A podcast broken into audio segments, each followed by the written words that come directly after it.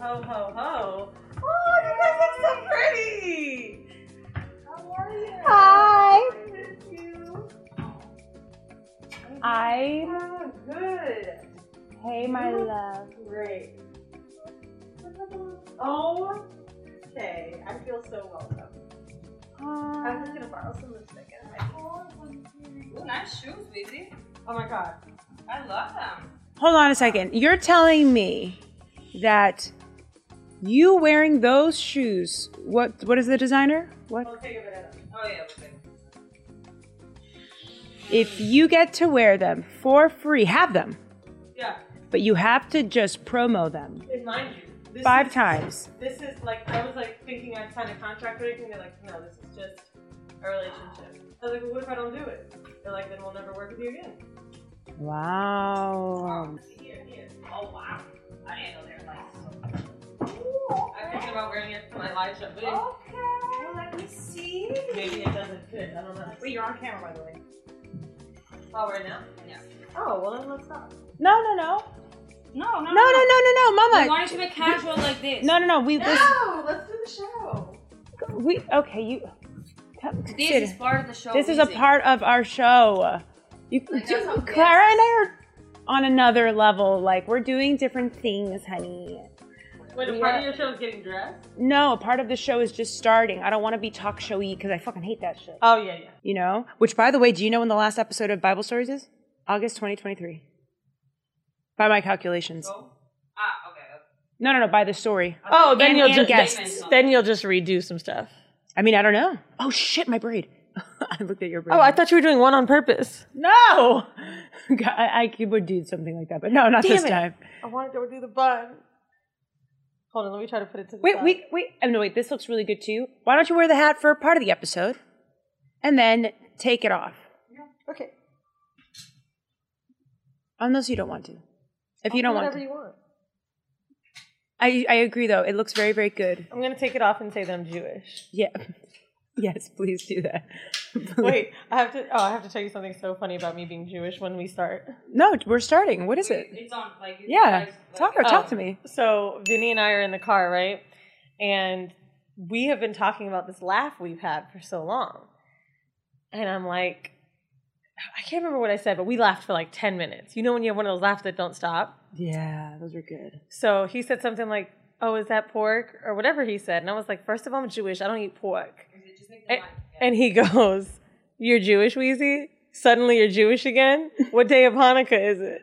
And I didn't even know it was fucking Hanukkah. Oh my god, Dude, I was so embarrassed. Weezy. Weezy, you know what's so nutty about all of this Hmm. is that you're not even just like, oh, I'm Jewish, like, mm, I'm Jewish by culture. I'm Ju-" No, your father is legit Israeli Jewish, has an accent. Jewish. Your name, your name and your surname are the two most Jewish names I've ever heard of. When I make jokes about being like um, poor or or um, picky because I'm Jewish, people look at me and I realize like, oh, I don't look Jewy, so I have to explain myself. oh no, I'm half. Here, let me try to play a voicemail so you can hear my dad's voice. Bubala. Thanks a lot. Uh, love you. Turn up the volume. Your dad. You don't have to call me. I love you very much and thanks a lot. Good to see you always. Good to see you always. Love you, dad. No, you know, wait, c- um, Weezy, you know what I've noticed about you? Because you are rich for sure, but you just went. You shouldn't have. Yeah, I did know you shouldn't have. no, no, but you are. But what I'm saying is, but for a rich person, you're pretty cheap. Oh my cheap, God, yeah. But you're very like Hold on, on, we can't talk money. about my Jewish roots and I wear that hat. Okay, okay, take the hat off. My take father the, wouldn't like that. But take it. No, we don't do Santa. No Santa. But we do sex show. sex show is very good for Yes, my daughter. Because my daughter, she is a Dr. Ruth. She makes so much money. She talk about the sex. You know, my dad told me a few times too. oh, it looks beautiful, yes. I don't know what you like. You like the women. You like. You don't know what you like. Oh, because you're bisexual. Mm-hmm. He didn't really get it until my aunt's funeral. It wasn't really a funeral. What do you call it when you just eat around each other? Celebration? Okay. So anyway, East. whatever it was. Rest in peace. She didn't want one. Um, plus, she was cremated, so it was kind of like, eh, whatever. But my aunt was super Oh, cheap too. So she was like, don't do anything. Don't get me a real, just put me in a box. They're going to charge you a bunch of money for the casket. Just do a regular She box. said this before she died. Yeah, she was in love it. hospice.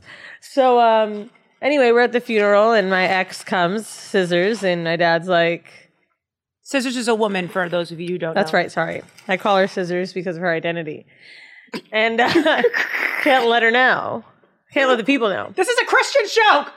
Anyways, I didn't say I used to eat her. See, doesn't God love the gays? Mm, Don't do this. this is not my demographic. God is watching us. Wait, hold on. this is your demo because you're producing this show. Oh my God, let's get started. I mean, okay, wait, we're starting the show now.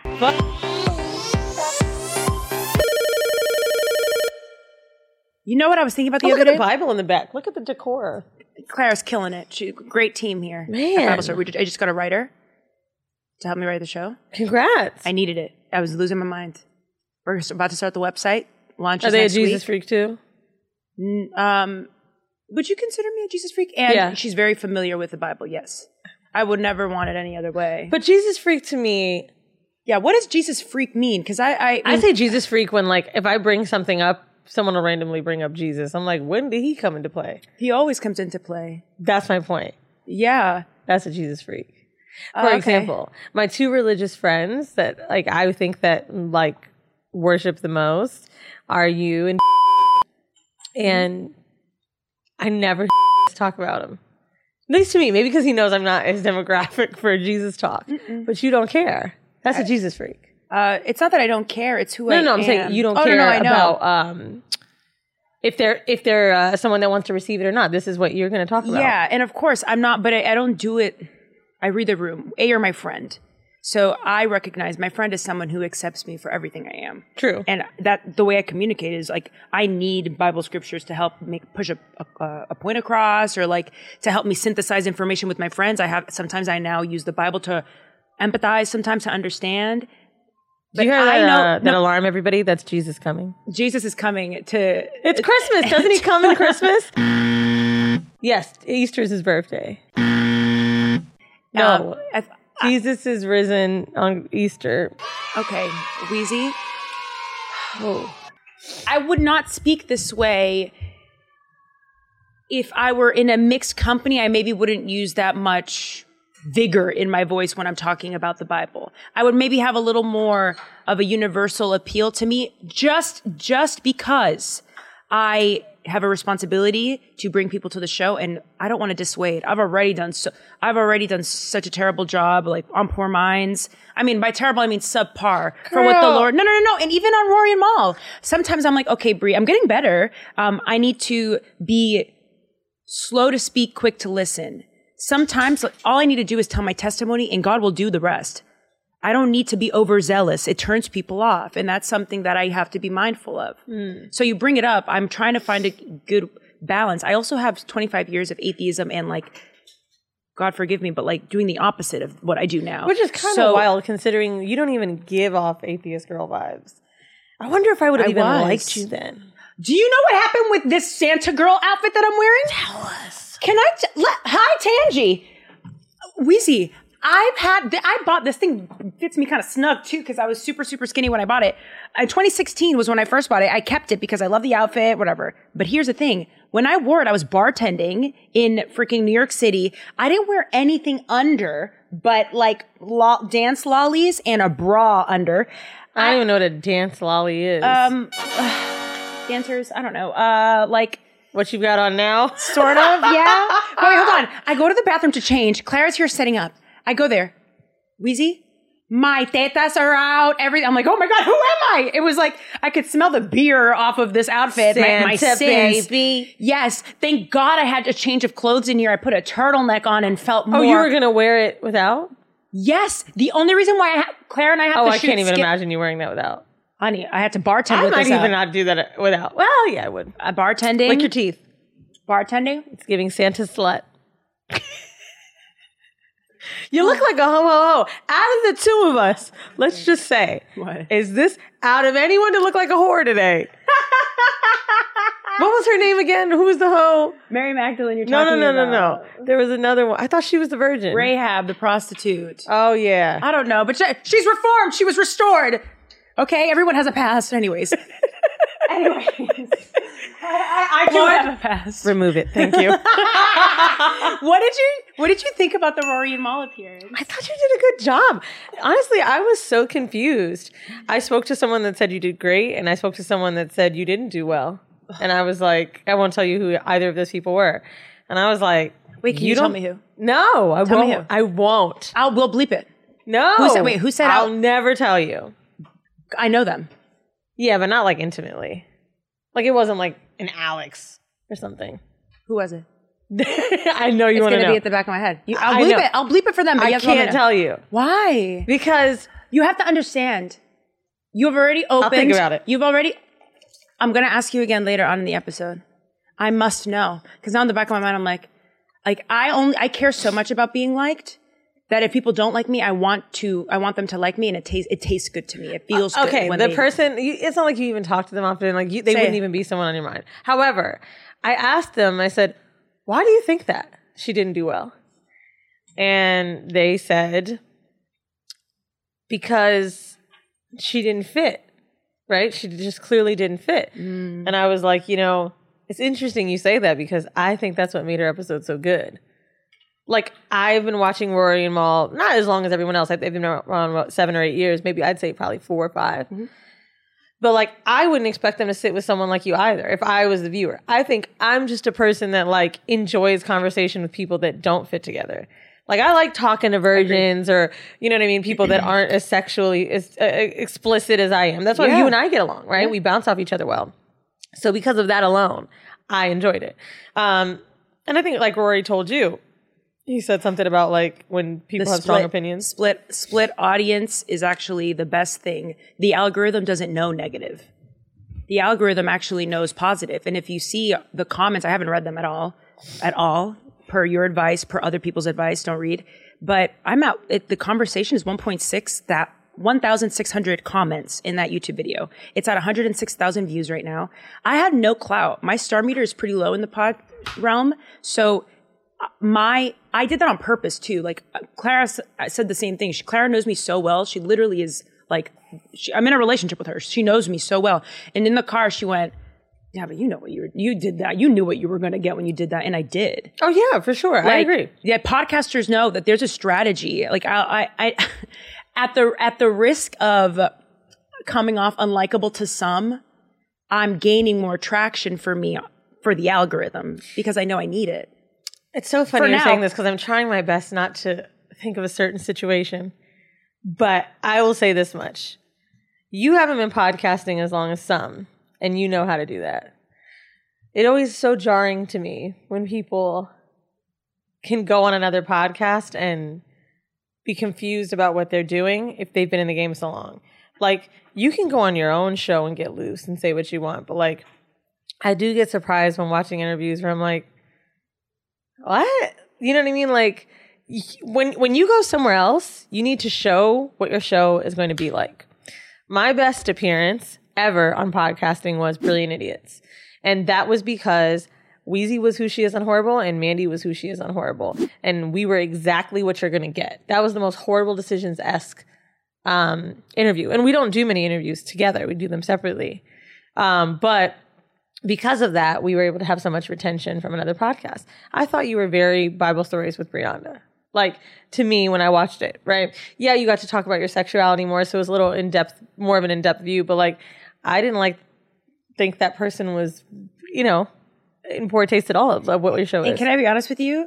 My patrons, they all were like, this was a step up from the last thing, so we'll take it. This is great. So half of them were like, you were being yourself. yeah, Like, um, you seem very like organic and relaxed. It was a really- nervous. it was a really which really is crazy considering. And I love Lex Andrea, but I'm just saying, considering it's a larger show. I was manic during the Atlanta thing. Yeah, maybe other kind- people are when they go on podcasts too. Maybe because some people just have that personality. But s- speaking of this, the I am not trying. I swear I'm a narcissist, and I, I I love to hear great things about myself. But this is not why I'm asking this. I want to know what the characteristics were, and if you could be specific about of why you decided to produce my show. I say this because you not only produced the show, but you champion for me, and that I don't. T- that's not lost on me, and it could be helpful for No, someone. No, I think that's a good question, especially because like, um, you know, people know we have a working relationship, and whatever. ugh, Claire was there now, but like, um, oh yeah, that's a good question. So for one, as talent myself, I know how much work I've had to do in podcasting, and I know um, how much people don't realize they have to do. For example, a lot of people get jobs in podcasting, whether it be a celebrity or a big name, they don't really have to do much. They can just show up and leave and whatever. Um, and I'm not saying I necessarily engineered my episodes, but when it comes to production, as far as like taking care of my own outlines, things like that, I've had a lot of friends that will sign deals. Um, and it may not even be a friend that you guys are thinking, if anybody are listening, just people that will say to me like, well, how much support do you get from Black Effect? What does Charlemagne do for you? What did Loudspeaker do for you? And I'm like, they give me the platform. They put their dollars behind me to do what I already know how to do. And I don't have the fucking time, and we all know it, to put a crazy amount of creative effort into someone. I would rather just look at good talent and be able to do what was done for me. That's the patience that I have. Also, I don't need anyone who's needy. I want someone that can lean on me. I feel like I should be the liaison for things. I should be helping someone promote their shit, right? Or helping you get on shows, um, and paying for things. That to me is what a good manager will do. The, my favorite thing about my Black Effect contract, it was, I've seen other contracts, they could be like hundreds and hundreds of pages. I think ours was maybe six or eight. Um, and like creative was like one line, like full creative control up to a horrible decision. really? Yeah, like it was just, you know, th- there's nothing so what were else the I have to answer to. What were the things that uh, a talent exhibits that makes someone like you with Oh, that's right. resources? Back to your question. So Yeah. um, I think I saw the same in myself. Like I knew my show was good. You know you're a good talent because necessarily Bible stories with Brianna wasn't an inception of an inception yet, right? Mm-hmm. But like essentially what you did on that horrible decisions episode by having stories ready or whatever you just know what to do. You already know what you're going to talk about. You can make it up because it's something you're passionate about so you'll do it. All you need is basically the structure behind it. Studios are expensive whereas i do believe wtf is um, especially after what i've spent just doing other studios like affordable. Like you know, you need a team and, and like you've already done it before. You did Super Trip, right? And and you no shade to where we used to record. I recorded there too, but it's like you need something more elaborate for a show like that. And I know that and you know that. Mm-hmm. And also, even though I love you, I probably would have done it anyway, like and had like if we were just friends, I'd be like, oh whatever, like I'll give you a discount, right?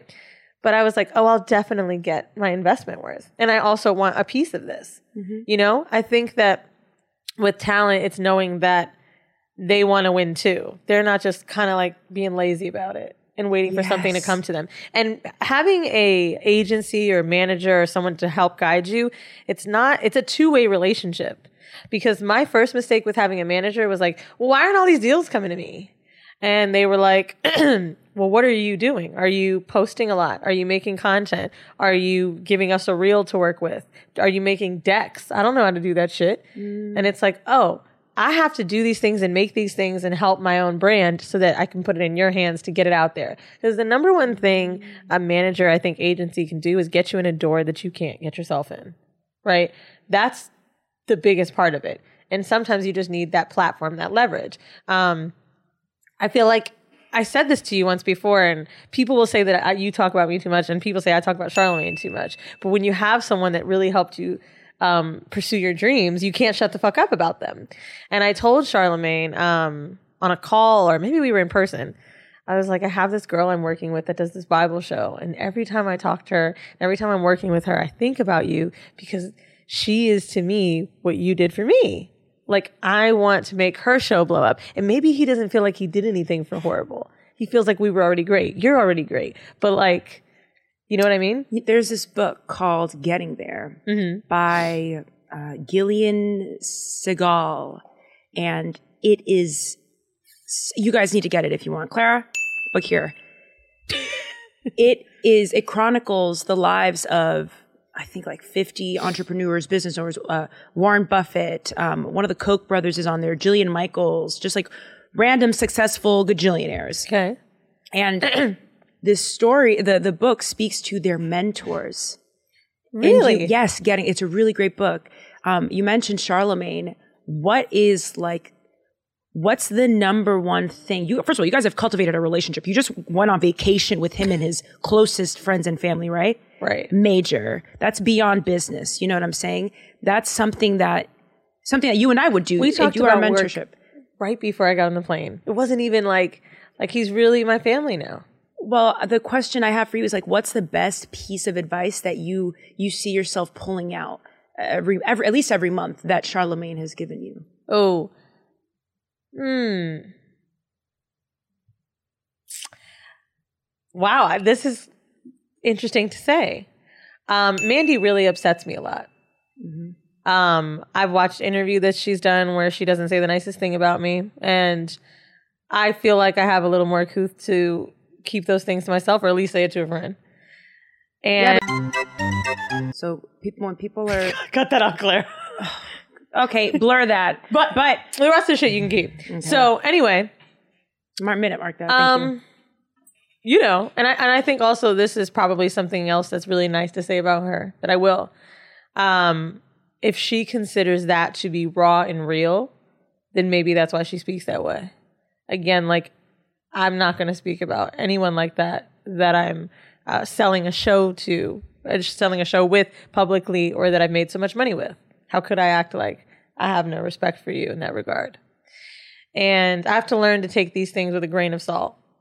Um, and when those things happen, I've called Charlemagne, and I'm like, I'm done with this bitch, you know. And the reason I call him is because he needs to get ready to hear that because he's the one who's making money on our show. We're one of the biggest shows on the Black Fan Network. So could you explain? and Wait, he what? says to me okay. Something that I think a great mentor should do. He humbles me, and he says, "Look, you can do whatever you want to do, but horrible decisions is horrible decisions because of the two of you, and you have to make it work. You have to let these things go, and you have to, you know, be honest about how you're mm-hmm. feeling." He never says anything that's super team weezy. He makes sure to look at it very diplomatically and humble me. And I think I've had one or two conversations with you where we've been like that, where I'm like, Brianda, like, you know, I have to humble you too. And there's two things about that. Not that you aren't great or not that I am not great. It is more so about keeping that person in check for where they are today. Right? Like, I, Could you elaborate or say that in a different yeah. way? I know I'm going to be someone that'll be a millionaire. And in my life, horrible decisions won't be the biggest thing I do. You're not but a it- millionaire yet. I've made that, but mi- millionaire to me is making it um, past a certain mark and consistently making it. To me, Oh. that's millionaire shit. I don't know why my dream just popped. I had a dream of you like Weezy, the millionairess, like in a giant fur. I, I've sham- actually had to work very hard to make a million dollars, and it had to like come collectively from everything. To me, millionaire is when one thing brings you a million dollars, and it don't. Okay, okay, keep going. I'm sorry, I cut you off. Will you No, no, no, it's okay. it back.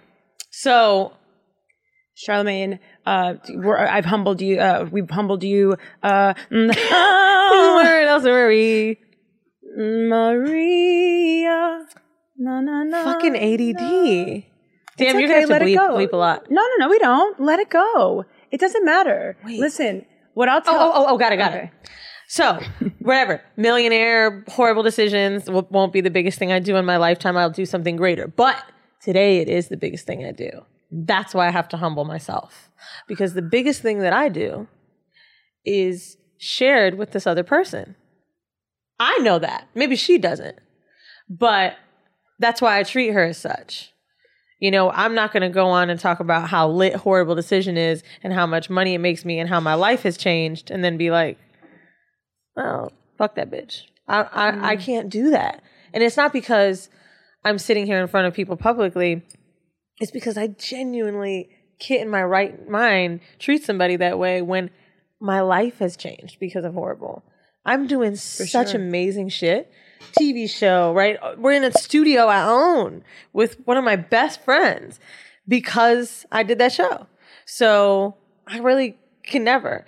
And when those moments happen and I get upset and I want to leave it all, mm.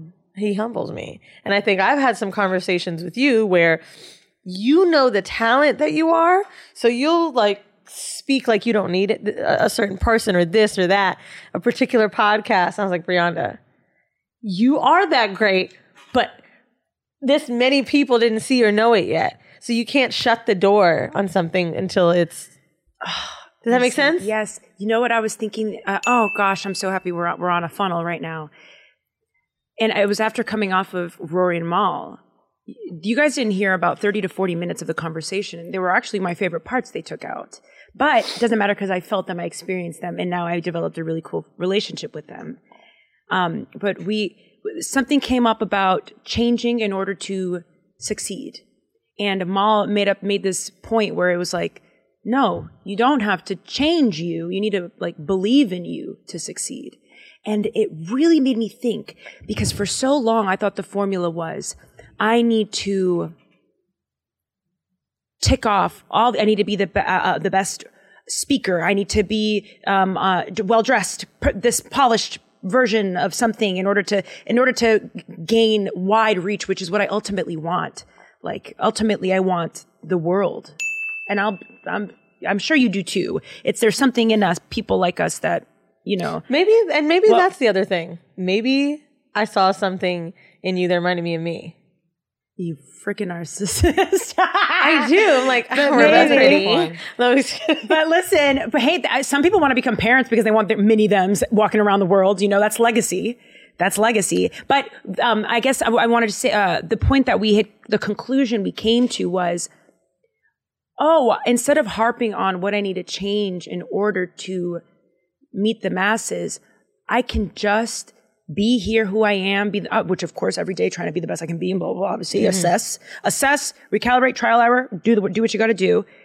But if I go on Tiger Belly tomorrow, Bible Stories automatically gets to th- 30,000 subscribers. I don't even know what Tiger Belly is. It's my favorite podcast in the world. But what I'm saying is, the, the point is, I just don't have the eyes on me yet. I don't really have to, to change me.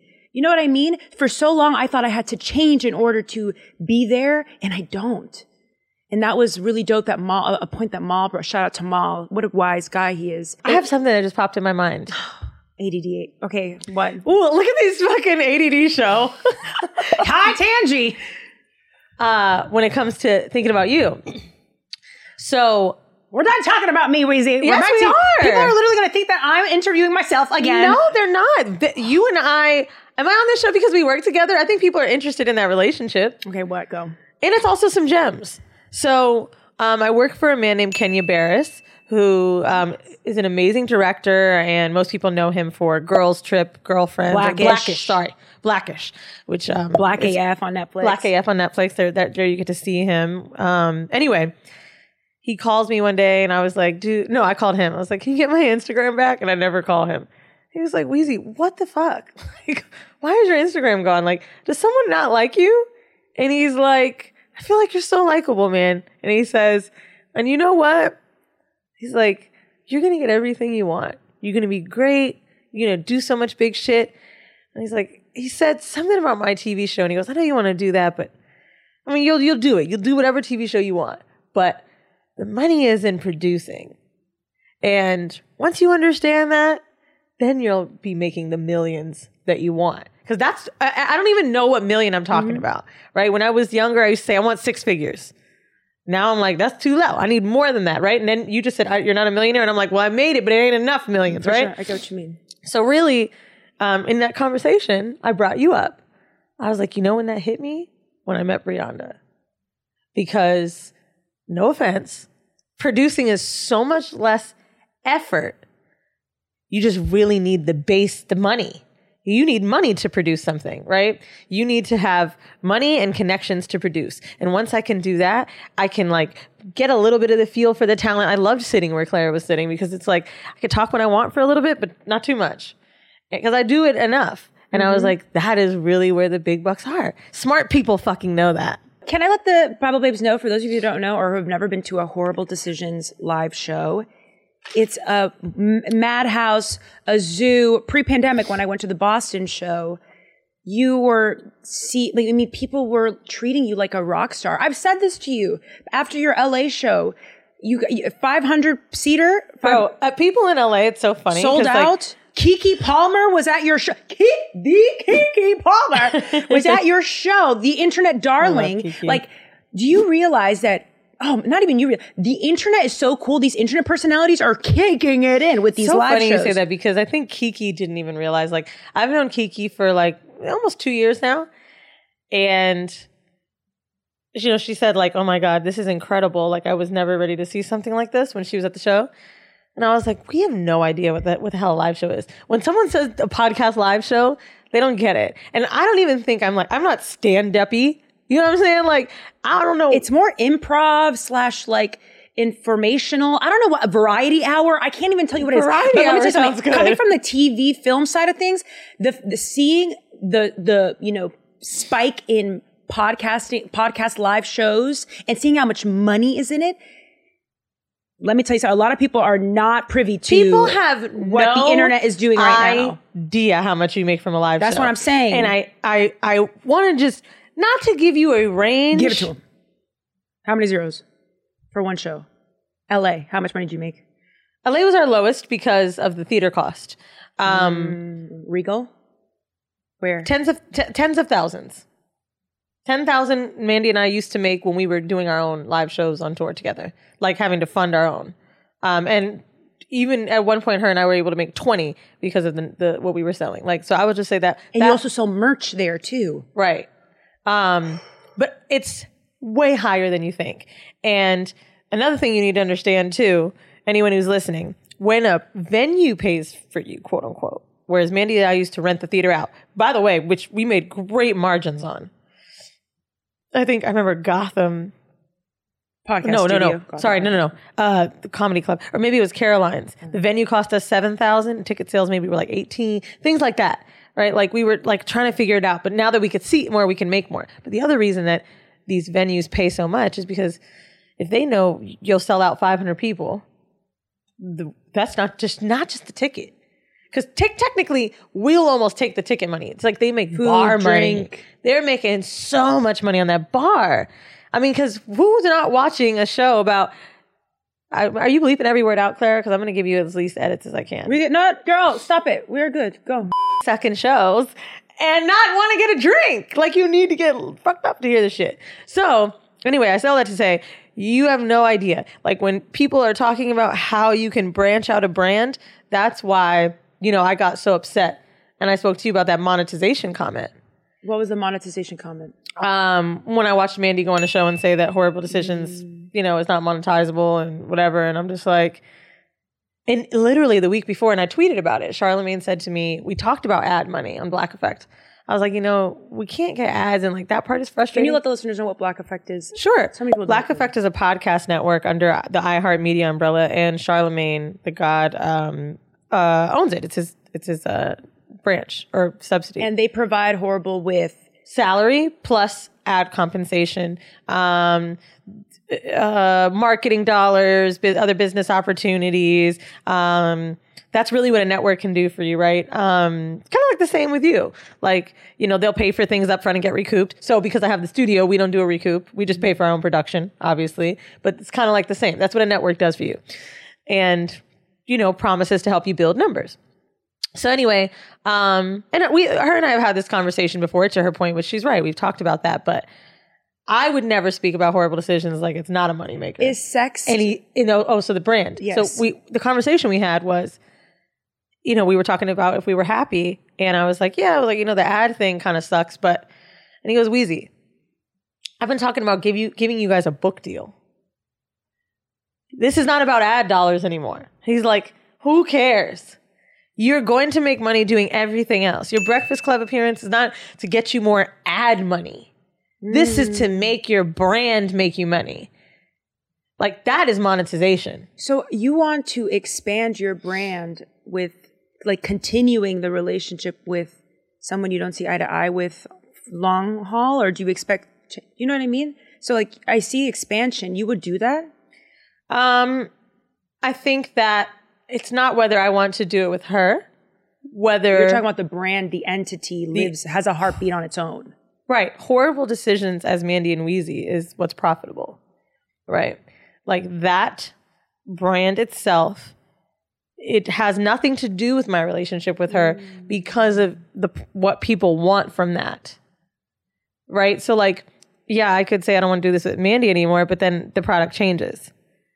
Don't get me wrong, maybe it could grow and be as large as uh, call her daddy without the other person. That also could happen. Uh, one one of us could leave, but as I know it and I see it, and also since inception, um, and and to be honest, I have way more, in in my opinion, um, respect for Mandii than I think Alex does Sofia, which is why I, I really speak the way I do about Alex, because I I am disgusted with how you could treat someone after something goes wrong in a business deal, especially with knowing some of the things that Sofia has told me and just hearing through the space that it, they're true.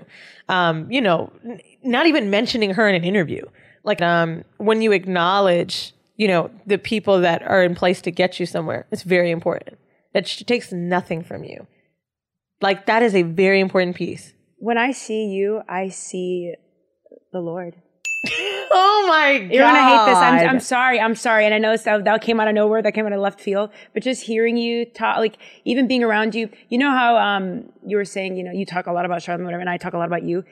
It feels like a moral obligation to and it happens involuntarily.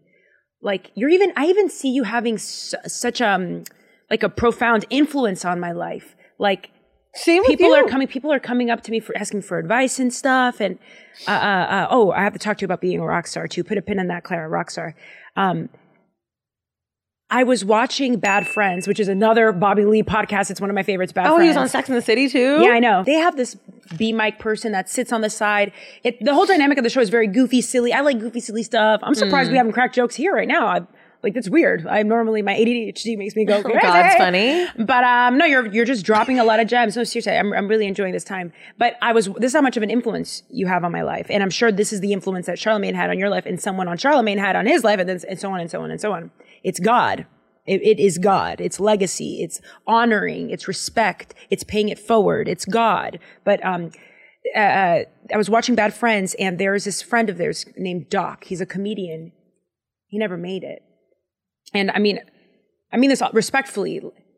These men are professional comics at the top of their league, Bobby Lee and Andrew Santino. And same with actors. Like we work with people who gave up year one, year two, which is not not a negative way. I think there's a lot of strength in quitting. Yeah. Seriously, if you got to quit, quit, pivot. You know what I mean? People don't talk about that enough. I'm pivoting right now. Right. I'm leaning in on podcasting because it's all I have, and I don't want a real job.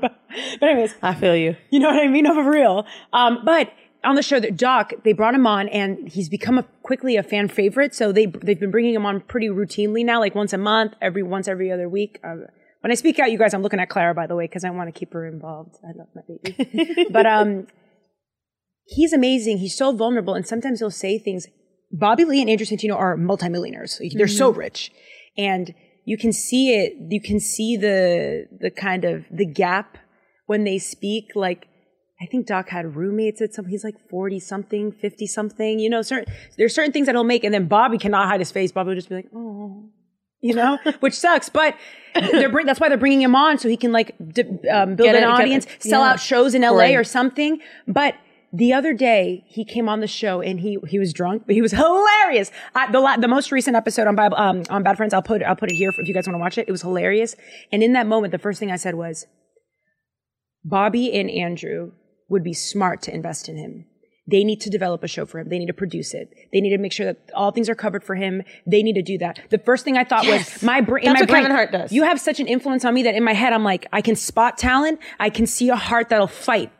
Like there's something. There's a hunger in in some people, and that's what I would invest in when I'm a producer because I want to do the same thing you're doing. That's what happens when you pay in forward. That's inspiration. That's creation. That's Yeah. God is is doing that for Ah, other it's not people. God. It's greed sometimes too, but Not for me. I no, guess. not for me either. Eh.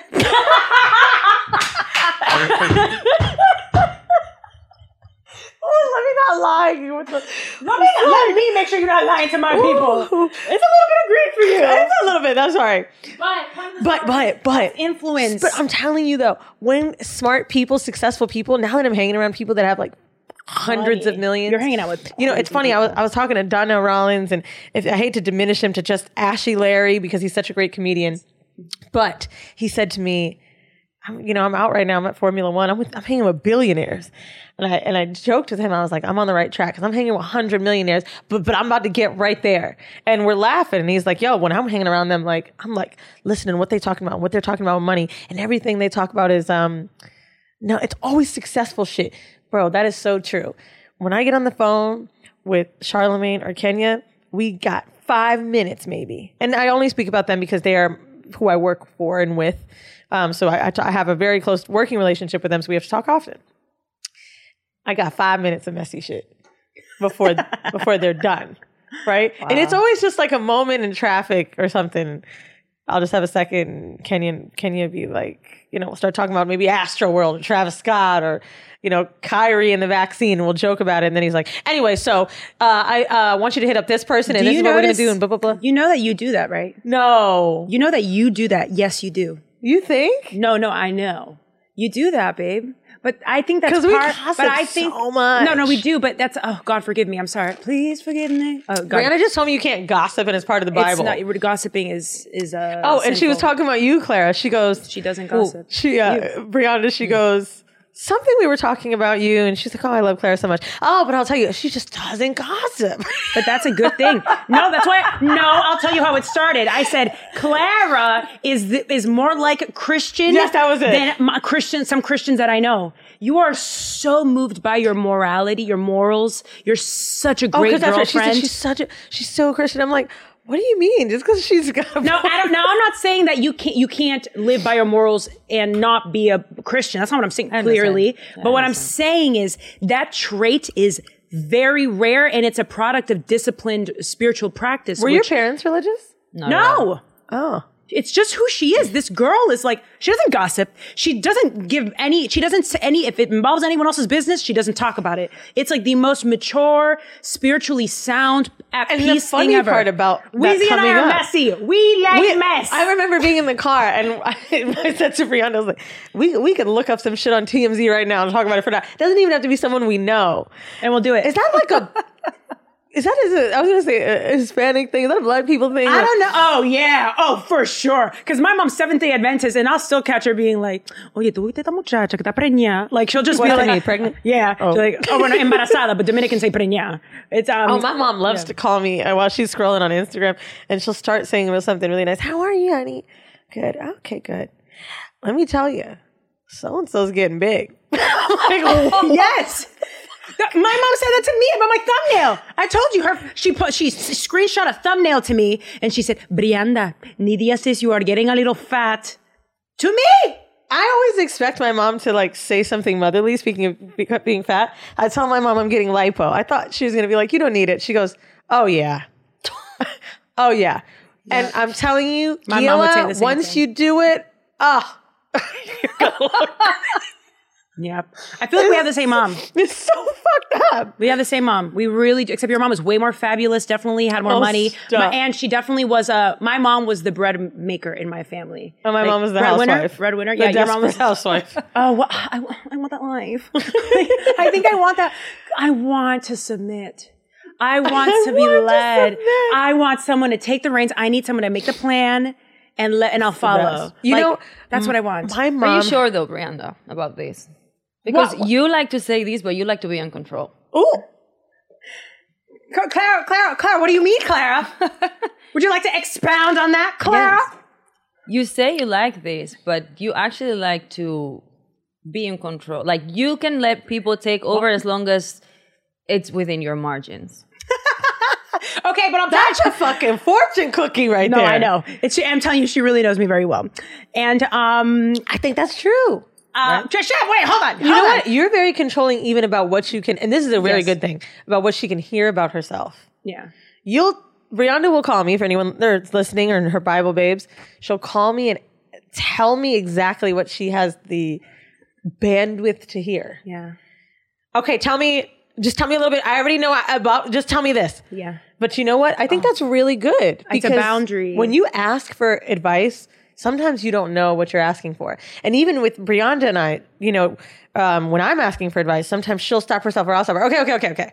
Like, you know? Yeah. But that's a very good thing. You know what you can take. or or no, or even like when I hear you talk about food and stuff, just to give it a, a different example, a different angle. Yes. But like when you talk about calories and stuff, I am recovering Like, I eating listen. disorder. I'll have to tell you because we're friends. I have to say, hey, by the way, no talk about calorie counting. No talk that like literally is triggering. Nothing else for me is triggering other than food, body stuff. I think that's um something that I learned. It's a tool that I learned in therapy when I was trying to be like a good girlfriend to my ex boyfriend. I was trying to figure out a way to best communicate and best receive uh, criticism or even just receive the likeness of someone else without it having to completely do a number on me or leave me impaled because I won't tell them that I'm hurt. What'll happen is I'll stow it away. But the more you keep stowing away things that you keep like, oh, like stomaching like that, it's gonna come out somewhat one way or another. So these Yeah. these tools, these boundaries that I implement for myself, it is a little controlling for me. My sister hates it when I do No, it. but you need but I need that to can, do uh, it. Otherwise, I You need to know what you rails. can take because some people are like, "Give it all to me. I'm an open, like you know, like I'm, I'm a sponge. I can, I can handle it." Like,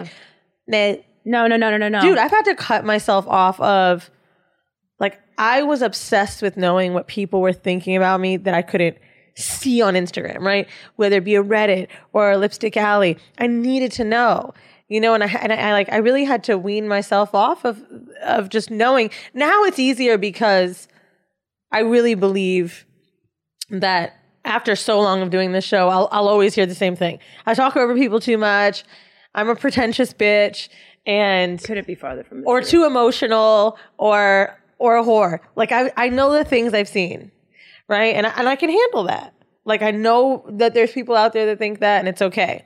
But in the beginning, and I told you this with Poor Minds, like, you know, you needed to know. You had to see it like I had to cut myself off because a lot of those things really meant something to what I was thinking about myself. People that didn't know me, you know. And there's moments like like I said that aren't your best. You're not your best self. You on poor minds. There'll be moments I may say things on horrible that I don't mean or misspeak. Um, and yeah, it's not a reflection of who I am. But when you're sitting up and you're entertaining and you're talking for an hour, it's like who knows what you might say. I might be like fuck those kids, and then I'm like oh no, not those yeah, kids. Yeah, and also the Weezy from three years ago, it's not the Weezy from today. The great part about podcasting, and this is why I love it so much, even though it, The growth. The growth and also the evolution, and people literally grow with you. They Dude, feel a part you, of you. You cannot have said that better. Here, we can leave this on my mom. Hey, mom, I'm recording Brianda's show. You recording me? Brianda's Brianda's show. Do you need me? I just needed you to send the 75 to Zelle to, to CJ. But you didn't tell me what kind of phone it was, mom.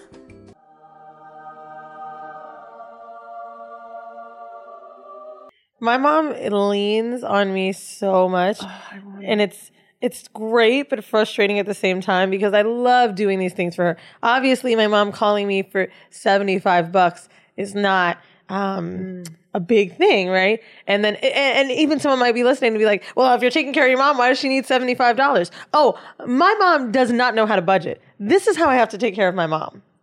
I have to. I pay all of my mom's bills, and then I give her money. My mom gets paid on Mondays and Fridays. What's today? Monday. My mom gets paid today, right? So, what does she do? She will spend all of it and be like, ah, I spent a little too much. Just give me a little extra to put it over the top. Oh, well, there's something else I need because I was waiting for the other day. But you know what? She did that with your dad. Your mom's always been taken care of. For example, I know. my mom will never. I'm just I don't sending it to her right now while you're way. talking. Huh? My mom, my mom doesn't have that in her body. My mom would first be broke before she I ever me too. asked me. My mom has no shame. My Yeah. mom went up to a boyfriend of mine because this is what she knows. It's it's it's almost like um, there is no shame because this is how she's lived her life. My mom went up to this guy who was dating me right apart. She's like, "Give me a 50. And he looked at me like, "What the?" F-? She's like, "No, I'm gonna go get us drinks, but I need 50. And it was like, "No, please, no, nothing." And I was like, "Ma," and I had to remind her like. And oh, I'm so sorry. I'm so sorry. Gila, you ask him. Your mom is so sweet, Um, though. So my mom has no idea, but she's been asking me for years. I'm not kidding. She's like, Gila, my greatest pleasure would be going to Paris with you. I have such a dream. I want to go to Paris with you. I want to go to Paris with you. So I'm taking my mom to Paris for her 70th birthday in a few weeks. so cool. She's gonna get it the gift on Christmas. And every time she tells me what she's spending, I want to be like, stop! We are going to France, bitch. Oh no, she's gonna love Paris. Oh, I know. I got her first class. Wow. It was a free upgrade though. I, you get a certificate every year. if I've never been first class. Oh my god, we got to fly together. No, I want to do it myself. no, I mean I get the free upgrades with my. No, but I want to earn it myself. bitch, shut up and lay down on the bed. that is like I want to get my own first class ticket. I don't have to pay for it, Brianda. It's an upgrade that comes with my companion. Okay, well, how much would it cost and then I'd pay you? Yeah, you buy your ticket and you'll just get upgraded because we're together. Oh, okay, that feels better for me. Let me tell you something. What? That is the only thing. Like, I'll say things like, oh, did my life really change? Like, I maybe have nicer things or whatever, but that fucking experience, it's exactly what they say, man. Hey, Weezy, If you, Weezy, when you get booked for shit, Brianda, what? and I'm your agent, I'm putting it in there. First class. Thank Weezy, you. I need you to put some this. I want Whoa Vicky on the show. Whoa Vicky, you know Whoa Vicky? I know she loves Jesus now. No, she's been loving her. She's just starting to go viral because of it. She's always been about it. Y'all see me out here looking cute, dressed up for church to go see Jesus. Mrs. Put It On for Jesus. Call me Mrs. Put It On for Jesus. Up. Yes. And you want to talk about God Jesus. Yes, yes, yes. and how God changed her life like the that. kids love her. That's why I want I want to bring younger kids into Bible stories. But um, I want I want Shan, your friend Shan Boodram, excellent. Uh, she's such a great speaker. I also I couldn't I disagree with her with almost everything. Really? Almost everything. Think of something right now. What? She is uh, she advocates for people dating multiple people at the same time. I couldn't be fur- further from the. No, that's not for everybody. You got to be careful when you're saying that because that that advice, if she if I would have heard that at 18 and I did that, would have done way more damage to me. However, What? devil's advocate here. Maybe devil isn't a word we say on the show. It is. It's real. If you're dating one person in today's modern era, these people are not expecting what you're expecting. Our expectations for men are way too high. I want some fairy tale shit that not very many men can do. It's just the truth, right? There are, it's like, what are they in a crab barrel or something? What's the term? Cra- crab in a crab boil? Whatever. You ask me? Oh no! It's some- Don't go over but there. basically, it's just very difficult, I think, to have this chivalrous person or someone that's looking for what you're looking for. So I think putting your eggs in one basket isn't necessarily the smartest thing to do, particularly because I think we are looking for something that existed a long time ago that in everyone is talking about monogamy and and polyamory. And in this way that people are growing up with that as teenagers. I didn't grow up with that as a teenager. You know what i'm saying? I grew up with monogamy and dating one person and understood. so i think if you're not dating multiple people you'll really get your heart broken because you're- polyamorous, no? i'm not poly i'm non-monogamous though. No, you used to be poly. Is that i never use the term poly because poly means relationships with other people Okay, so he could fuck other people your your boyfriend can have sex with other people. yeah and you can't have sex with other people. But Can. you, can can, but you guys are in a relationship. Um, polyamory is having relationships plural you're just non at one relationship right so one relationship and sex with other people is non-monogamy having multiple relationships is polyamory have i crossed that line sure right. How conducive do you think that is to motherhood, which I know that you want? Um i don't really know if i believed that it gets in the way of motherhood particularly because i've done a really good job with understanding core at the core of like i mean i think you know this particularly with old bay and i like i talk about all the time what we want with money and and and um uh life goals So you've And- done a good job at communicating and understanding future plans. Yes Copy. now has he done some things that have pissed me off yes but for what we want with for our life absolutely like the sex doesn't really fuck anything up. You know what I mean? Like we want the same things. We want we both want children. Now, we have issues communicating and different things like that, but I don't necessarily think the um, non-monogamy made me uh, made it less likely to have children with him. I don't think that it can do that to anybody. I think if anything, Really? That's a bold non-mono- non-monogamy can expose um, some dishonesty. It can expose um, things you were unhappy with, but I do not think it can mess up motherhood. I meet plenty of healthy couples that have kids and still are sluts. If you think about it though, you when like even if your parents are in a monogamous relationship, sex is always out of the child's life. I'm pro monogamy, like you know, I'm a monogamous um, relationship, but sex is always supposed to be like out of the children's life.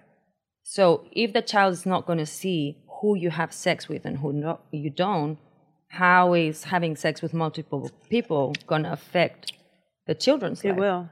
I, I mean, where do I? How can I even begin? Where? How could I? There's so But- many but- holes I could but poke in that. the, The thing child too. doesn't even see it. Lifestyle No, no, no. choices. Go ahead. You're witnessing me short circuit. She is sweating. Of course, the child is not in the room or a, a part of that. They may not even understand the complexities of sex. First of all, that depends on the child's age, whatever have you. But to say that the child will not be impacted by extramarital relationships or whatever is also not honest How is the child going to know? Because they know their parents and they know that when there's strife between parents, they can feel strife. that. You're talking about strife. That's something different. But what I'm And saying I is, agree with you there. That's why I said dishonesty will expose that. But strife and, and people that are not doing it correctly. If you are in a healthy non-monogamous relationship, nothing. It will affect nothing to do with motherhood. How would I know a difference if your parents fuck every night and they're healthy and excited about it, and your parents fuck every night How many with the women do you- neighbor? What's the difference? how many women do you know that are okay with being the side woman? What is the side though? Or, or okay, the person who doesn't have the children is the side, in my opinion. For the, one that doesn't have the relationship. the relationship. There we go. The person Oh, the that doesn't that have- doesn't have the relationship. I don't know too many women that are gun ho about doing that unless they're oblivious to it. Um, but what, but what would that have effect on the kids? Because we're talking about the parents having that relationship. The extra, the uh, non-monogamous relationships. I'm convinced that when a parent, and I'm talking about children, not once you're older, do do whatever you got to do. I'm convinced that when parents, people, adults are involved in other relationships outside of the dynamic of the, the where the child is, the parent of the child, whatever the, the main relationship is, and also with the child. I think that's a distraction. I think that could be time away from from parenting. I, see think that. you know what I, I'm saying. I could see, um, you know, maybe it making you too busy. Now, let me But tell you, I have do an uncle- think a healthy polyamorous or a healthy non-monogamous I say relationship. something? Yeah. I have an uncle, and I'm not going to say his name. I'm really sorry, cousin, if you're listening to this, but I'm not saying names. Um, we found out that he had a You told me this. relationship. Yes, he and my uncle was a very well-to-do. He made a lot of money, and he could afford it. He could afford to keep a secret family. So Dominican. mouths fed. So Dominican. I had a friend in Spain. Her her dad was the same. Yeah, it wasn't until it wa- it wasn't until she was in her late twenties that she discovered that the girl, her her half sister, is also in her twenties. So he had was the whole time he could afford it. And the wife had no idea. My aunt had no idea. So I know that there's a way that a, a man can be present, available, make sure that everyone's mouths are fed and be able to go to Disney World at the same time. If you go, if men can afford it, they can definitely do it. But guess what? Guess what happened now, though? Now it has completely impacted her relationship with her father. She has obviously Because her father was a But that's liar. different. Yeah, he was cheating. The problem with what's happening today is everybody expects to have non-monogamy. That is the larger issue, right? They expect you to be so open, down, and cool with sleeping with whoever. That's not everybody's cup of tea. And so if you, huh?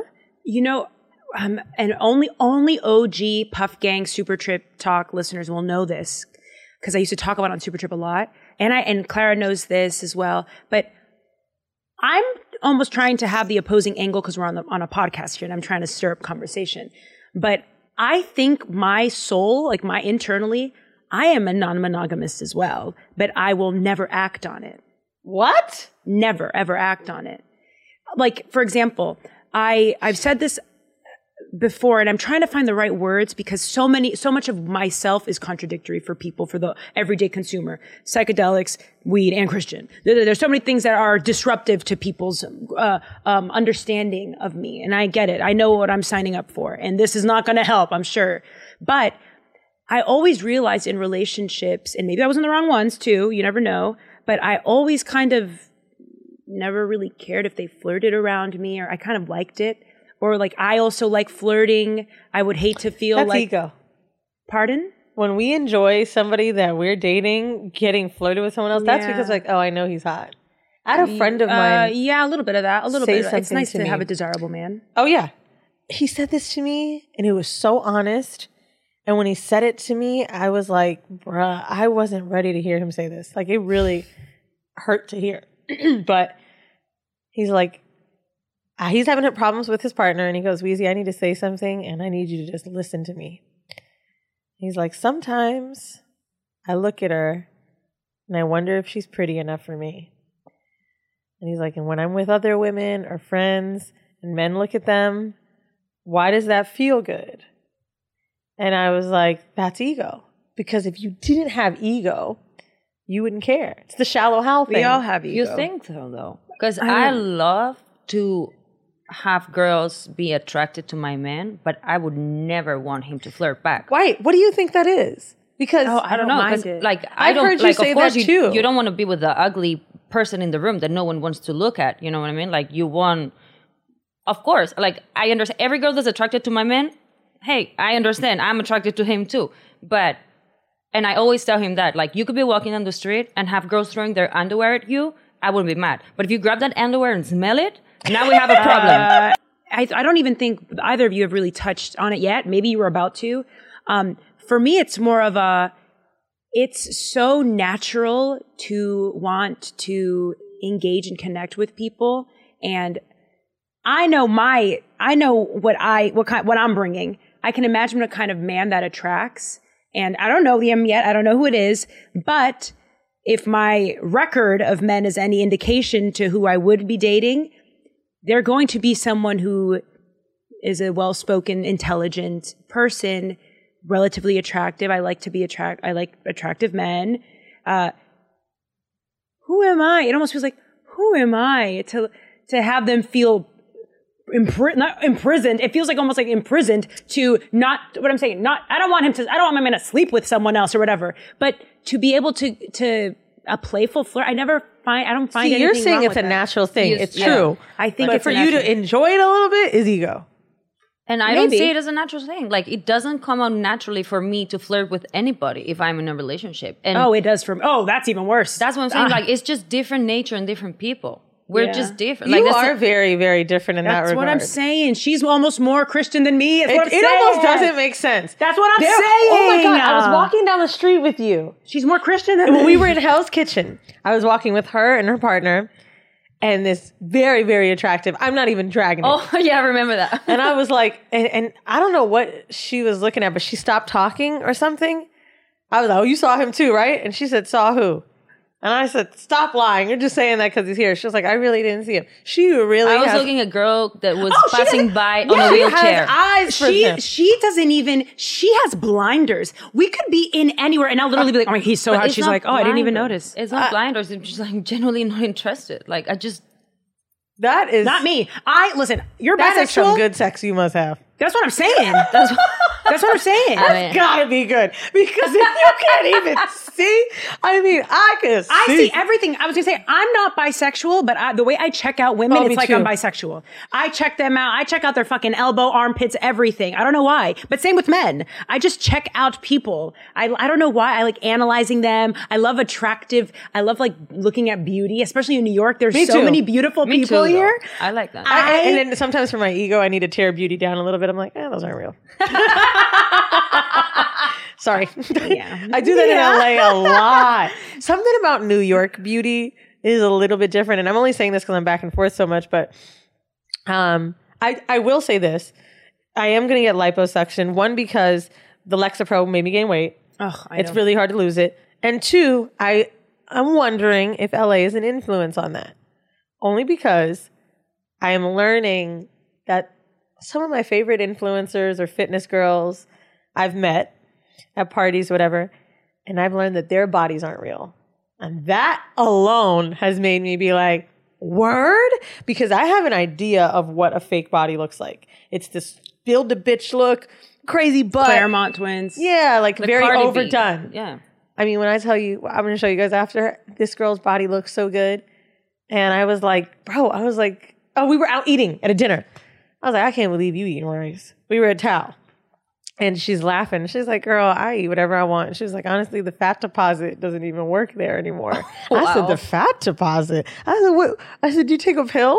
And she's like, oh, I had a little lipo. And I'm looking at her, and this girl's maybe 125 pounds. I'm like, so why did, how'd you get the lipo? Why'd you do the lipo? And she's like, I've always been fit. And she is, to her point, arms, legs, whatever. She's like, but it's just, I couldn't get rid of this, and I just needed to suck it out. And if I know I'm working hard to get it somewhere, but like I'm trying to kill myself, I just take it out. Like that's all you have to do. Mm. She was like, recovery was like three weeks. I was done. And I was the next day, I was like liposuction, New York skinnies, liposuction. And I mean, LA has changed my mind a little bit. And then I noticed friends do it, friends that look very natural, right? Like I would think getting your lips done is like as far as I could go, but then I have a friend who's like, "What? Do a little Botox in the jawline." It's just, and then look at me, looking at myself in this mirror right now. It's gonna just sharpen you out, Weezy. And then here I am sitting there with her, like, "Huh? Material world. I want Chanel 9 boo. It would." Wow. Oh, it fucked my head up. I don't know when I'll get there, but I think I will. I hope you don't. I will. Yeah, you will. I think Let's so. hope I love beauty. No, I do. Let's I get mean, Botox together. yes, let's do it. Let's blog it. I love beauty. I think that it's my let's uh, of the five things, my top favorite things. Like I thought I was going to work in beauty, makeup, uh, journalism was my first love, music, and I'm doing like beauty is involved in all of that. I mean, well, you definitely. I think it's super obvious, especially with the outfits, like the makeup that you choose to do for yourself. Like you take a long time, but you do it because this is so important to you. Heck yeah. And I honestly, I've had to learn too and take away my own um, feelings that, towards that. Like, I would get annoyed with girls that did that. I'd be like, oh, they're so extra. But like, some women really believe it's an art. I think you're one of them. Like, you Yeah. need to look a it certain ch- way. makes me change the way I tell a story depending on my outfit or makeup. I think it's fun for me. I only want to do what's fun. Again, that's why I don't have a real job. I also Mm-hmm. Ho, think ho, it's ho. there we go. Hey now, but like I, I, it's intentional. When I went, I hate to bring it back to Rory and Mal, but when I went to Rory and Mal, I got there early, and our boy Eden was there. Shout out to Eden, Instagram handle there.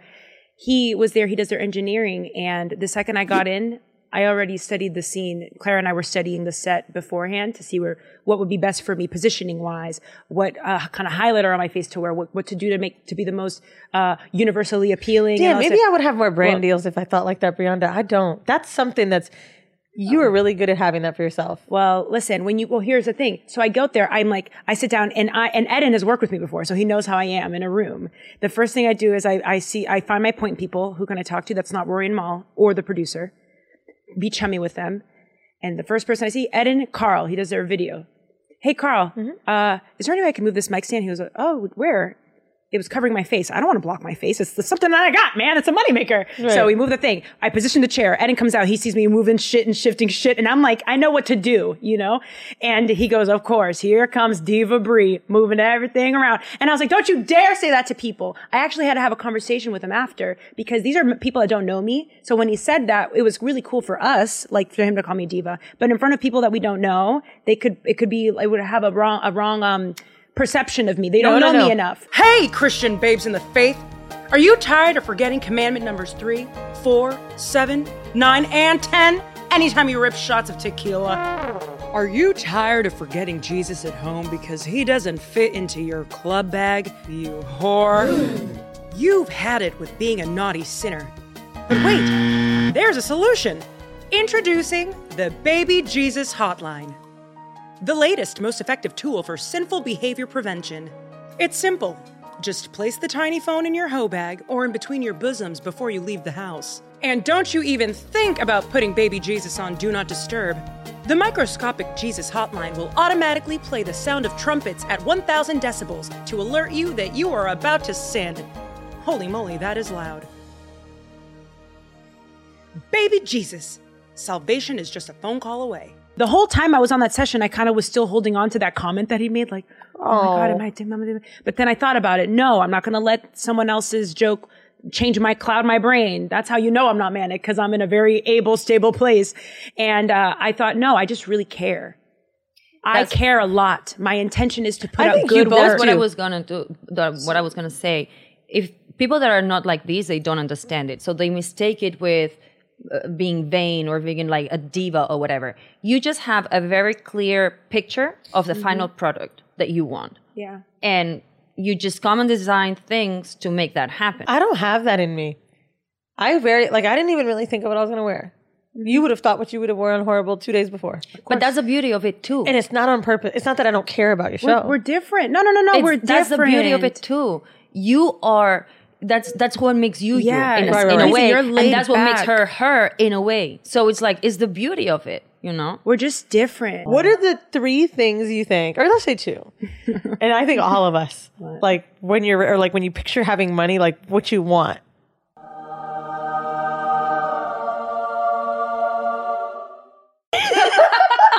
Love that. You know, children that are raised with like exposed to all like the best cuisine or whatever are always my favorite. Like seeing them oh. like eat their little salmon and whatever. Like I did, we I didn't have that. I didn't have sushi till I moved to New York. There was a ton, I told you about the tuna tartar story. Do you remember the tuna tartar? Oh my god, we, we should put a clip of Super Trip here. I love octopus. I love a pate. Pate maison. You know, one time I was with an ex boyfriend at some fucking restaurant and I saw the menu. I didn't know what the, it was fancy. And I was like, I'll have some tate tater tots. Or he was like, the tartar, bitch. The first time you were on Super Trip Talk, When you went out you with were a guy, on there for a boot. No, yes, you were on there for bougie, Bougie trip. episode, yeah. Yes, and that was before you. You made so much more money. Now you're more rich now. I, I think like the bougie shit is t- crazy too because I've always had the taste. Like Oh, somebody else was gonna pay for it. You know what's the most bougie thing I've done lately? What? I went to Whole Foods and I was oh, making a shit. steak for this guy and I wanted to use truffle butter. And they always sell it at Whole Foods and they didn't have it. And I was like, Are you guys fucking kidding me? You don't, have, truffle butter? Ian has made me a lot of money. And I know a lot of people say this about him, but Ian changed my life. Like for real. And I I will say uh $10,000 is a lot of money to start with. Right? But I will tell y'all, it turned into six figures. $10,000. Which is a crazy amount of money when you think about it. And I know I'm talking in large margins here, but like it also took two and a half years to turn into $100,000, but it, it happened. and, and I'm going to tell you what else though. When you, and I pulled it from my 401k. When you, uh, what do you have a 401k through Black Effect? no, I had it from when I worked at a cell phone and then just from my corporate career and I just always kept it, never touched it. But um when that happened, uh there were moments where I needed the money. And like I just needed a few thousand and I was about to pull it. And I was like, should I sell this stock? Should I sell it? Dude, the margins on my stock look crazy. I bought Tesla at 298. It's 1100 today.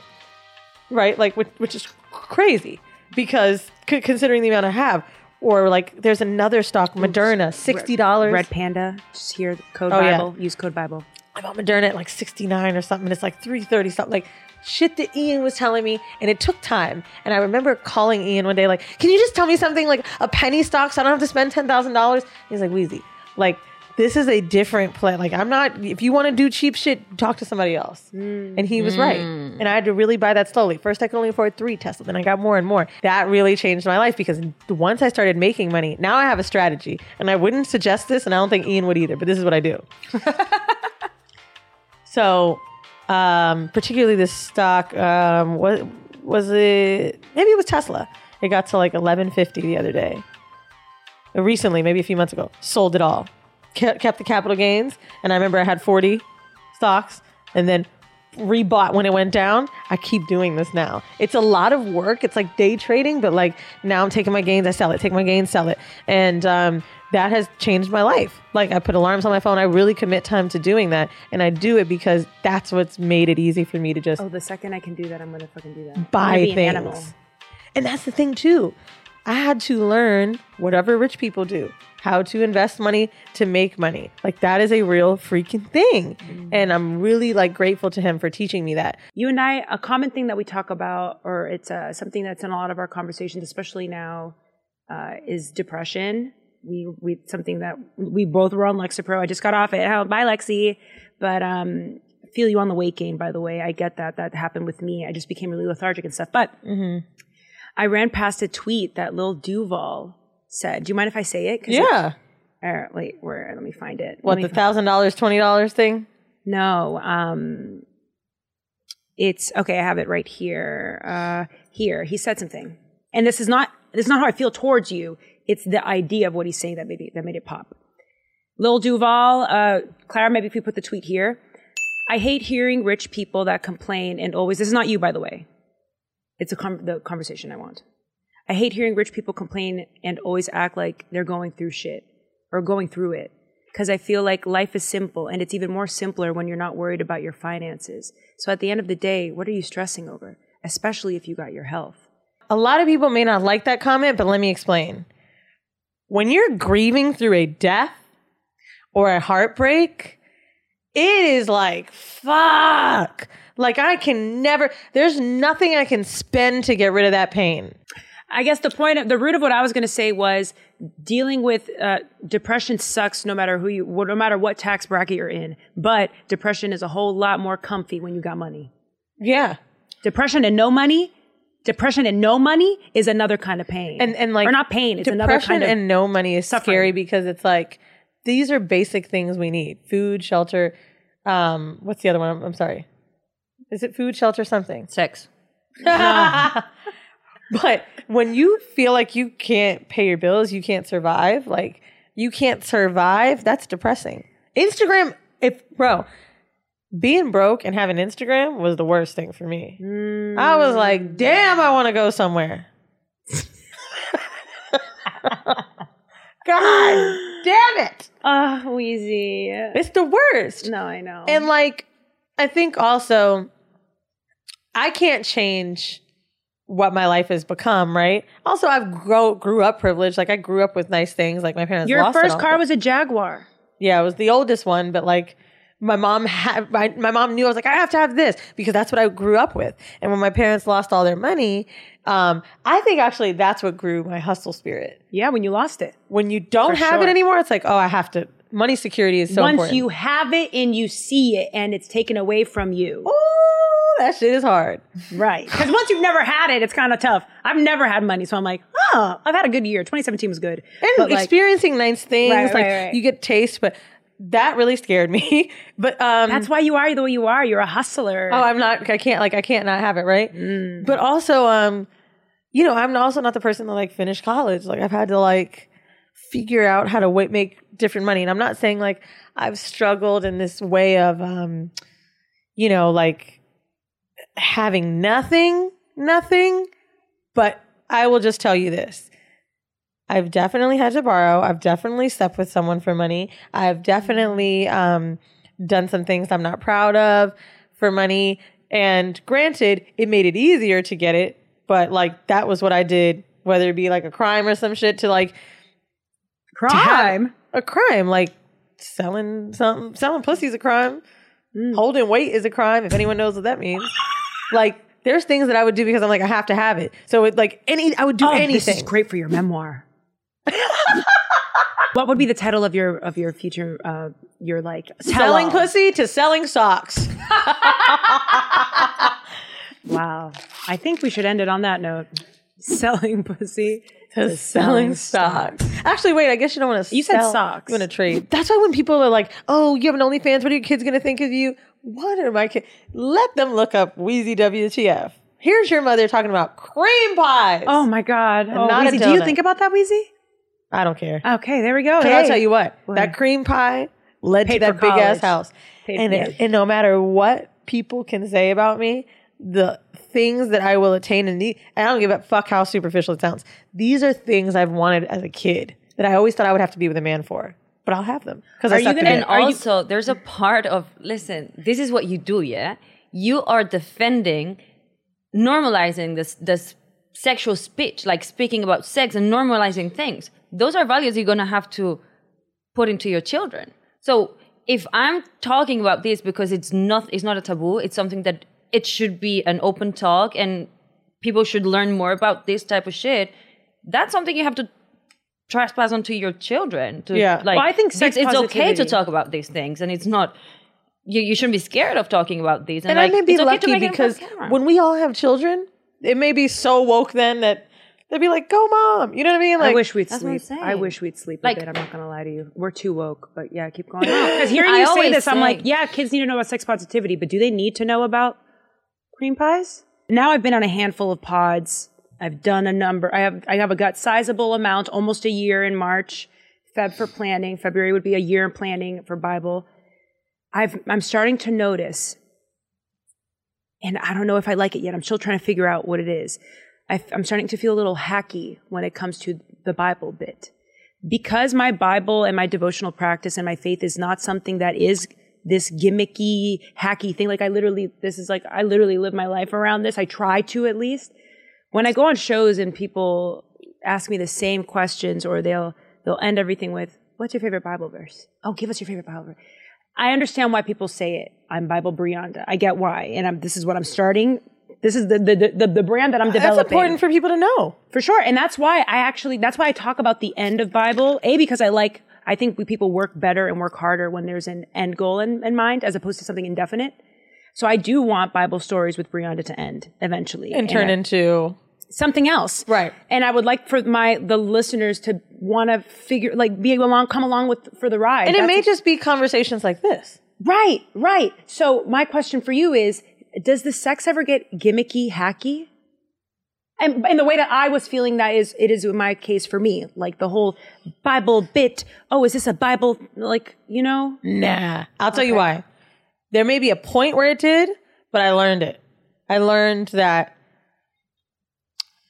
And this is another interesting thing, too, which, and maybe Mandii and I should dive into that episode and some of the things she said, because so many of them bothered me because I believe they're 100% untrue. Did you watch No Jumper? Um, I, I had a very hard time listening to that, but my Let phone was blowing up. something. Okay, I didn't text you because I knew people already handling it, but okay. Um, I thought the worst thing was like, you know, when you have a coworker you don't want to speak to, it's like that. I was like, God damn. like, but okay. Um, one of the things, uh, you and her want to talk about. I'm sorry, we were saying something about gimmicky, hacky. Oh, Yes, she said it was so niche, we can only talk about sex. And then um, I remember venting about it to someone else. Whatever, it was Mal.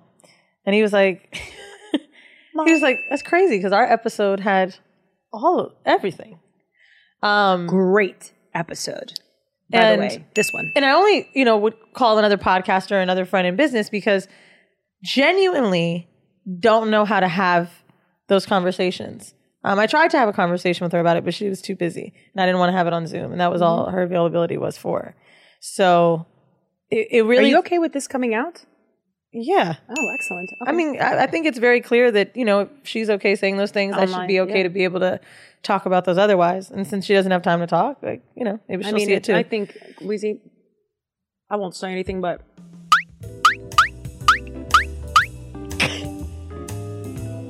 and that's all I'll say. Lord, remove it. Thank you. remove it. Um, but horrible decisions to me is not just sex. It's just not in the way that um, we promote it and once thought it was. It gets a lot deeper and a lot more about, I would even say womanhood, sexuality, life, relationships. Like, it, and I can say that because the journey that I've been on with depression, um, has been an interesting one. And there's so much we've learned about Mandii with her life and things she's went through and entrepreneurship and hardship or her family that I realized like if the listener knows that much about us, this isn't just about sex anymore. It's not just a catch up in the beginning. This is genuinely like um, tales of womanhood.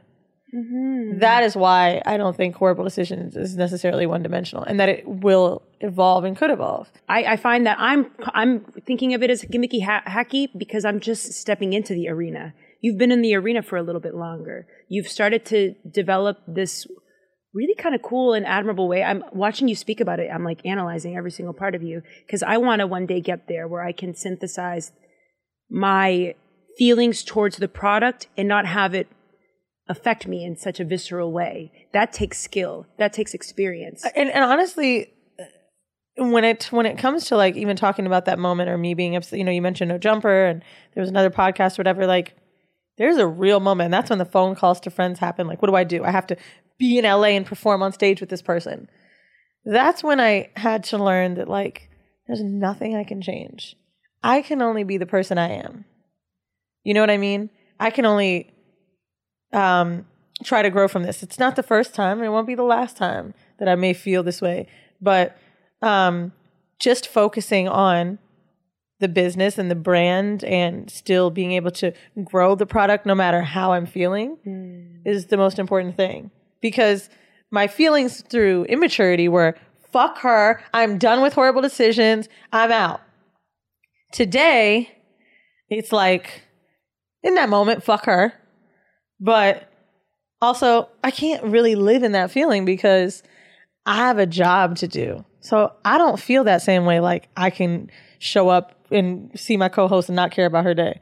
When I sit down, I'm interested because that's my job. Years ago, again, I probably would have said, "Fuck her, fuck this product, fuck horrible decisions." Because I've, I've, I used to say in therapy, and I remember one of the things we argued about was I was like, "I don't need this shit. I don't need this shit. I'm done, and I don't need this shit." Right? Fuck Kenya. Love. Sorry, not fuck Kenya. Hey now, hey, More like hey. fuck my new job being something to need. I'm going to make money anyway. Because God know has that. a plan for you. I'm Come sorry. on, Drake. I have to bring it back. back sometimes, Yes, man. But Hey. listen, listen. Jer- Jeremiah 29 11. You know, the Lord has a plan for every single one of us. It's already written. I've said it before in the pod. I'll say it again. It's like if life was a YouTube video, the Lord has already seen it from start to finish. Hmm. How, like, that, he already knows there's a plan. It's already, it already has your name on it. It's etched already. Yeah, I mean, I, I agree with you. And that I think, whether I felt like it was God or not, that was why I would say those things because I know I don't need this to be who I'll be. Say that. However, I do need and love and love doing horrible decisions. And so in in turn with that, like I can't be like fuck this person. You know what I'm saying? Because that's not conducive to me doing my job. Mm-hmm. And that's not conducive to me telling you to listen to the show.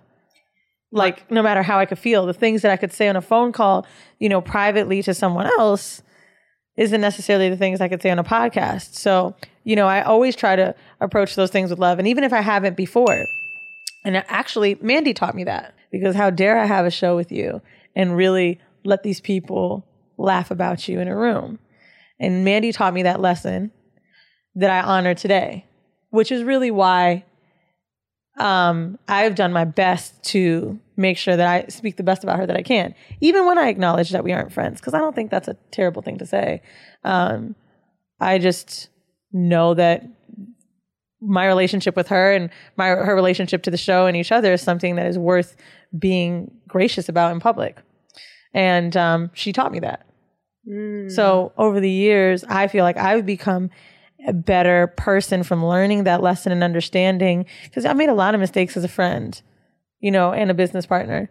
But like I've now learned just frankly how to have some couth in in what we do and that there's a place for everything. So again, it's not going to be the first time it happens and or the last. Like it, it wasn't the first, but Can I tell you something? What? You're gonna kill me. Hi, Tangy. But you've said couth now twice in the episode.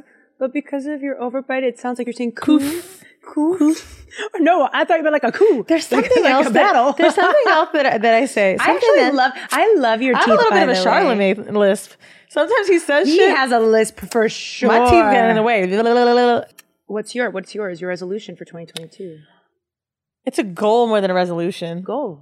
I want to own a home or open a beauty supply store. Open a beauty supply store. They require the same amount of money. I've looked it up. Ah. There's no beauty supply store in the Lower East Side that's big enough. There's a small one on Clinton. No shade to them. They sell. They don't really sell hair. Like, I just have to go so far to get my hair done, and I'm fucking sickly. I'm sickly. I have to like not was get my hair an done. Asian thing? Sick of it. Oh no, that's that's uh, the City Girls, Young Miami. She was like, "You keep wearing that fucking bag," and I'm sick of it. Oh yeah, her accent, her accent is crazy. Me and Penny st- talk like that nonstop. Yeah. Bruh. Anyway, She- I'm um, stickly. But uh, no, no, not to get my hair done. Go to the beauty supply store, and then there's like the garment district in the 30s. I gotta go to th- 35th Street to get some hair, and it's not even good hair. But then I gotta go to downtown Brooklyn. I don't feel like getting on the train. You want to do it. You want to make, make the there's change. a bunch of girls that need this shit that are in downtown Manhattan, and we keep acting like black people don't exist here, and they do. Hello, Latinos are like the original freaking Lower East Siders. Sure. So I just feel like I need to open this beauty supply store, and I have some little things that I want to do within it I that I work think are it? innovative. Oh my god, I would want Please, you. I will literally work there part time. Hell yeah! Love you, baby. We gotta wind down. We have we gotta wind Love down. I'm sorry, that was a terrible exit, but we do have to go. No, selling pussy and selling stocks. Boom. Selling that, selling pussy and selling stocks. Thank you so much for coming on. I never know how to end these things, by the way. I'm still learning. If you guys have any ideas, Let me walk away so you can call God. No, no, no, no. Stay, stay, stay. We don't. He'll call later. Um, bye, guys. Thank you for coming. Uh, Merry Christmas. Eh, Feliz Navidad. Happy Kwanzaa. Happy Kwanzaa. Eh, de todo. What's the other ones you say? And a happy new, new year. year. Bye. Ah, ah, ah,